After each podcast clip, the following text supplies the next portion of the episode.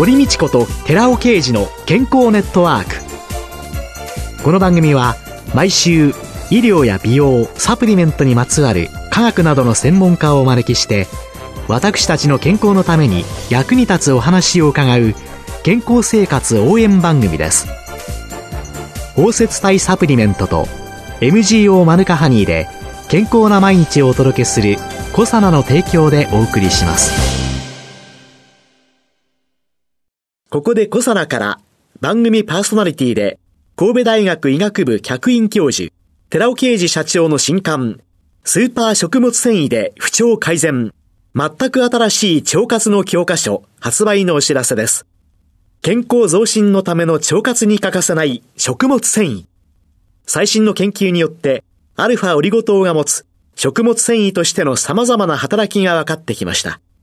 知っておきたい体のメカニズムを分かりやすく解説しながら、アルファオリゴ糖を用いた腸活にまつわる最新のトピックスや食事術を満載しました。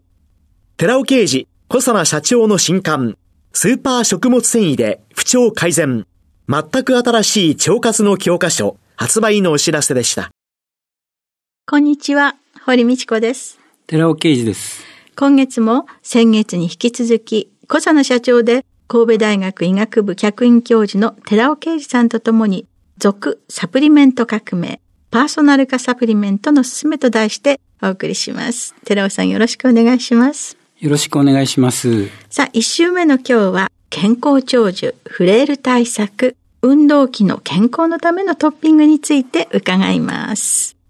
パーソナル化サプリメントって言いますのは、すべてパウダーで、そこに水なり牛乳なりを足して飲むようになってます。ベースはプロテインとかコラーゲンなんですけども、プロテイン、コラーゲンの問題点を改善した形のものをベースサプリとして、そこに個人が必要とするものをオンしていく。そうです。目的がそれぞれ異なったとしても、そこにベースとして配合しておきたいトッピングがあるんですよね。そこら辺をまとめたものをゴールデンプレミアムベースという形で用意しているんです。では、まず健康長寿のトッピングについて教えていただけますでしょうか。はい、まず、その健康で長生きできる効果のあるトッピング成分についてお話しさせていただきたいんですけども、挙げたいのはレスベラトロール、そしてスーパービタミン E と言われていますデルタトコトリエノール、そしてビタミン D なんですけども、この3つのトッピング成分はいずれも環状オリゴ糖で包摂体にすることによって吸収性を高めているというものですので、トッピングとしてはどれも包摂体なんですけども、まずレスベラトロール包摂体からお話しさせていただきたいと思います。はい。2011年6月に放送があったんですけども、不老長寿のサプリメントとしてレスベラトロールが大変注目されました。MIT のギャランテ教授が酵母からサーチュイン遺伝子を発見しまして、そのサーチュイン遺伝子を活性化することで、免疫力の低下、動脈硬化、高血糖、骨粗鬆症、脱毛白髪などの老化症状を抑える効果が得られるっていうことを報告しております。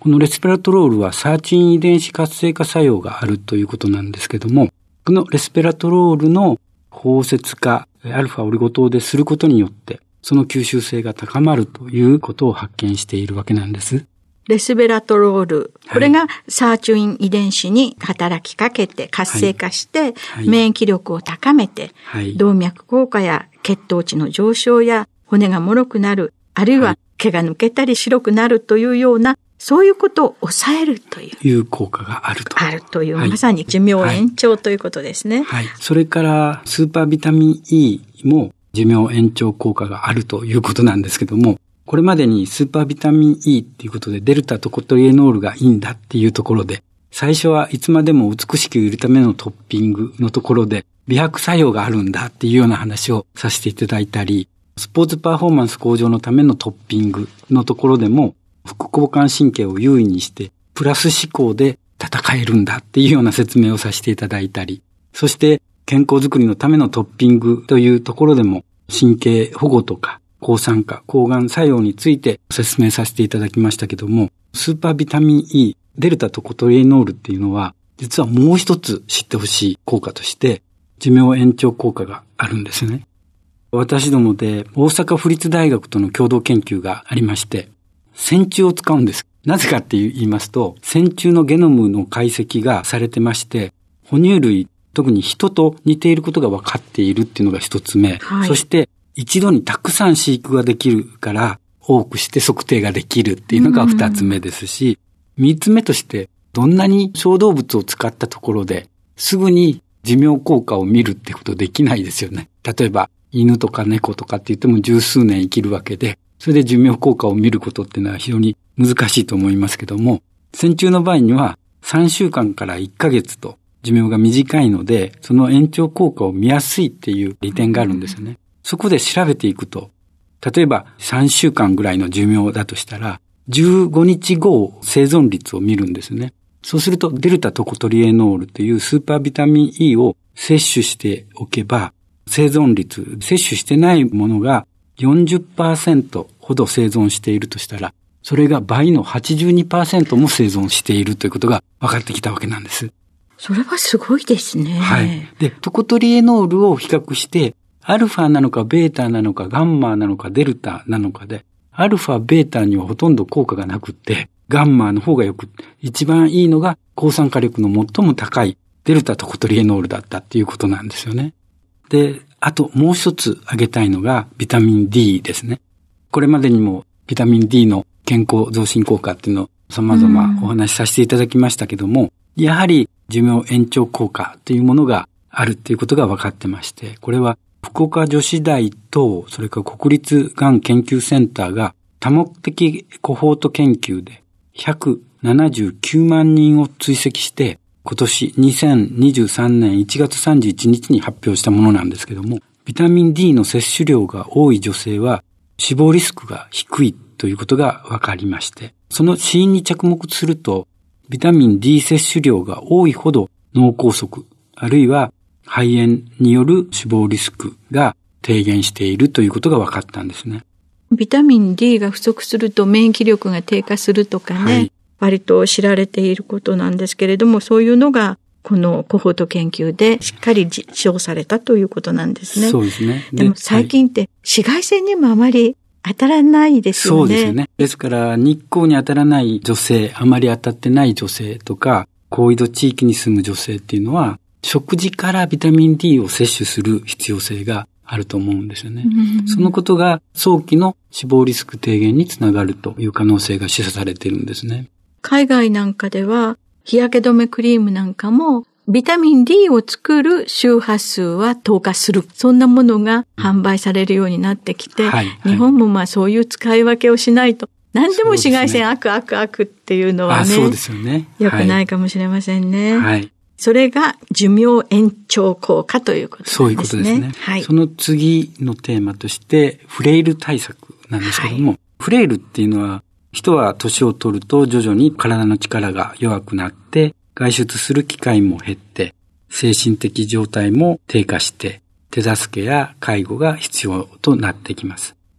心と体の働きが弱くなった状態がフレイル、虚弱っていうものなんですけども、フレイルがどうしてなっていくのかっていうところを見ることによって、フレイル対策できると思うんですけども、その一つっていうのは、やはりサルコペニアっていうんですけども、筋肉の減少ですね。筋肉量が減少するっていうことが一つ問題でして、いかに筋肉を維持するかっていうのが一つには大事だと思いますし、もう一つはロコモティブシンドロームって言いますけれども、運動器の障害ですね。骨格とか関節、筋肉、神経などの身体活動を担う身体器官の障害、これが問題なんですけども、これをいかに予防するかということなんですけども、まずそのサルコペニアについていかに予防するか、これはこのトッピングのお話をいろいろとさせていただいてますけれども、筋肉増強のためのトッピング成分っていうのはスポーツパフォーマンス向上のための項ですでに紹介しておりまして、はい、あの時に HMB、Rα リポ酸、クルクミン、ブラックジンジャー、ウルソール酸、マカがいいですよっていうお話をしてますので、もう一度聞いていただければと思うんですけども、もう一つ付け加えたのが朝にプロテインサプリメントを摂取するということでして、これも実はすでにお話ししてるんですけども、もう少し詳しくこの点についてお話しさせていただきたいですね。朝の摂取の推奨されるわけというのは、はい、そうですね。以前お話ししたように朝を取らないでいる人がたくさんいるけども、朝取るの方がいいんですよっていう話をすでにさせていただいてるんですけども、プロテインを取る量も詳しく見ていくべきでして、通常現代人っていうのは摂取が偏っている。朝取る量が非常に少なくて、朝タンパク質をあまり取らなくて、昼もそんなに取らなくて、20g、20g、そして夜に 60g というような感じの方がたくさんいまして。でもこれでは筋肉をつけることにならなくて、均等に取るべきなんだっていう研究があるんですね。タンパク質は朝、はい、昼、夜と均等に取る。均等に取るべきなんだっていう、ことなんですけども、この検討は健常な成人、男女8名を対象にしているんですけども、偏り摂取群4名と均等摂取群4名に分けて、朝昼晩のタンパク質量を含む食事を7日間摂取してもらったんですね。で、30日間ウォッシュアウトして、また同じことをクロスオーバーして行ったんですよ。8人の人に対して、はいはい、まず4人は朝昼晩ちゃんと均等にとって、はいはい、で、こっちのあと4人は均等に取らない。はい、そうです。そして7日間やった後、はい、30日間、まあ、これは普通のお食事になるんですか？普通の食事になります。普通の食事になって、それで今度はまた4人を逆にして、前回1ヶ月以上前の7日間の時に朝昼晩均等に取った人はバラバラに不均等にして、バラバラだった人は均等にした。さあ、その結果はどうなったんでしょうか？はっきりと均等摂取した場合に、1日目からもうすでにタンパク質合成量が高まっている。で、7日後はもっと高まるっていうことが分かったんですね。で、偏り摂取、つまり朝、昼、タンパク質の量が少ない人はタンパク質合成が非常にできづらかったというようなことが分かったわけなんですね。1日目からもうっていうのはすごいですね。そうですね。ですから朝タンパク質を摂るということが非常に大事だということですよね。やはり朝食っていうのは簡単に済ませようということで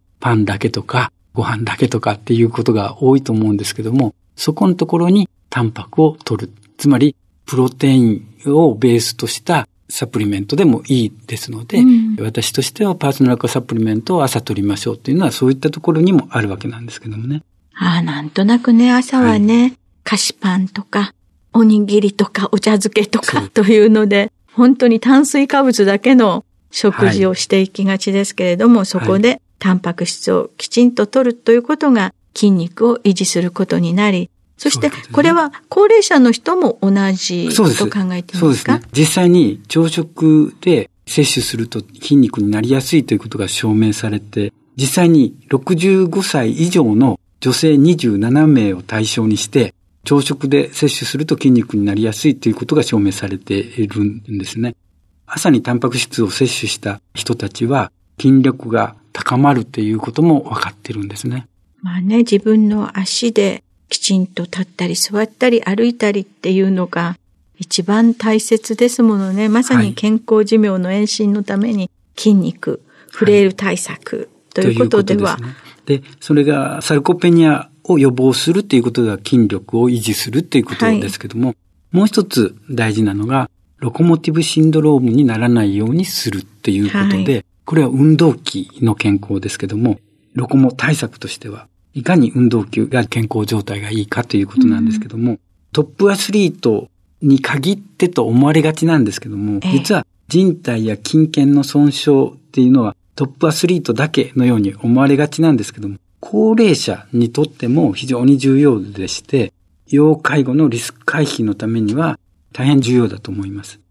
例えば、要介護状態への大きなリスク、変形性の膝関節症患者っていうのは、現在2530万人、男性が860万人、女性は1670万人いるということが分かっているんですね。女性多いですね。はい。ですから、いかに運動器っていうのを健康な状態に持ち込むかっていうことですけども、これも運動器のためのトッピングっていうのは、これまでにお話しさせていただいてまして、これはコラーゲン、エラスチン、そしてプロテオグリカン、グルコサミン、ポリアミン、ピロロピロリンキノン、それからグルクミン、アスタキサンチン、ピペリン、ブラックジンジャー等がいいですよっていうようなお話もしておりますし、それから機能性表示でブラックジンジャーがいいんだっていうような話もしてますので、3月24日の放送でスポーツパフォーマンス向上で詳しく説明しておりますので、ぜひ聞いていただきたいと思うんですけども、フレイル対策に対してまとめますと、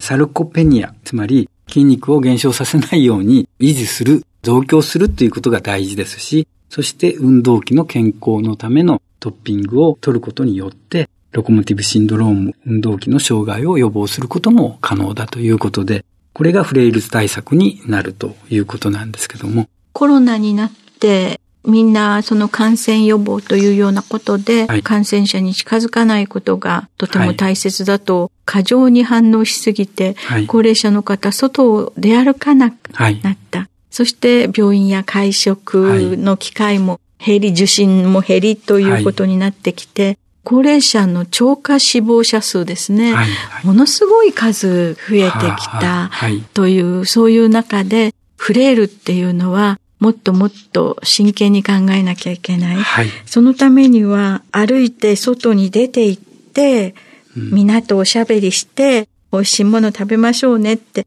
でもそのためには自分の体は食べたものでできてくるわけですから、筋肉をつけるための食事から取れないものっていうのは、はい、こういうような形でサプリメントで補うっていうことが大切なんですね、はい、実際にはこのフレイル対策というのと寿命の延伸、遺伝子に働きかけるものというのを一緒に取るということなんですね、はい、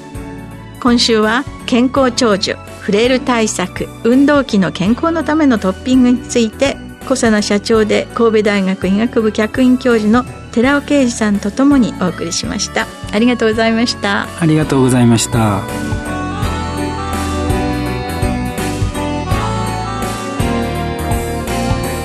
ここで小佐奈から番組お聞きの皆様へプレゼントのお知らせです。感情織ごとで包み込むことによって熱や酸化による影響を受けにくくして安定性を高めるとともに体内への吸収性を高めたコサナのナノサポート R リポ酸&高級店を番組お聞きの10名様にプレゼントします。プレゼントをご希望の方は番組サイトの応募フォームからお申し込みください。コサナのナノサポート R リポ酸&高級店プレゼントのお知らせでした。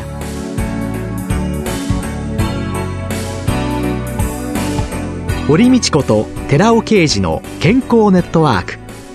この番組は包摂体サプリメントと MGO マヌカハニーで健康な毎日をお届けするコサナの提供でお送りしました。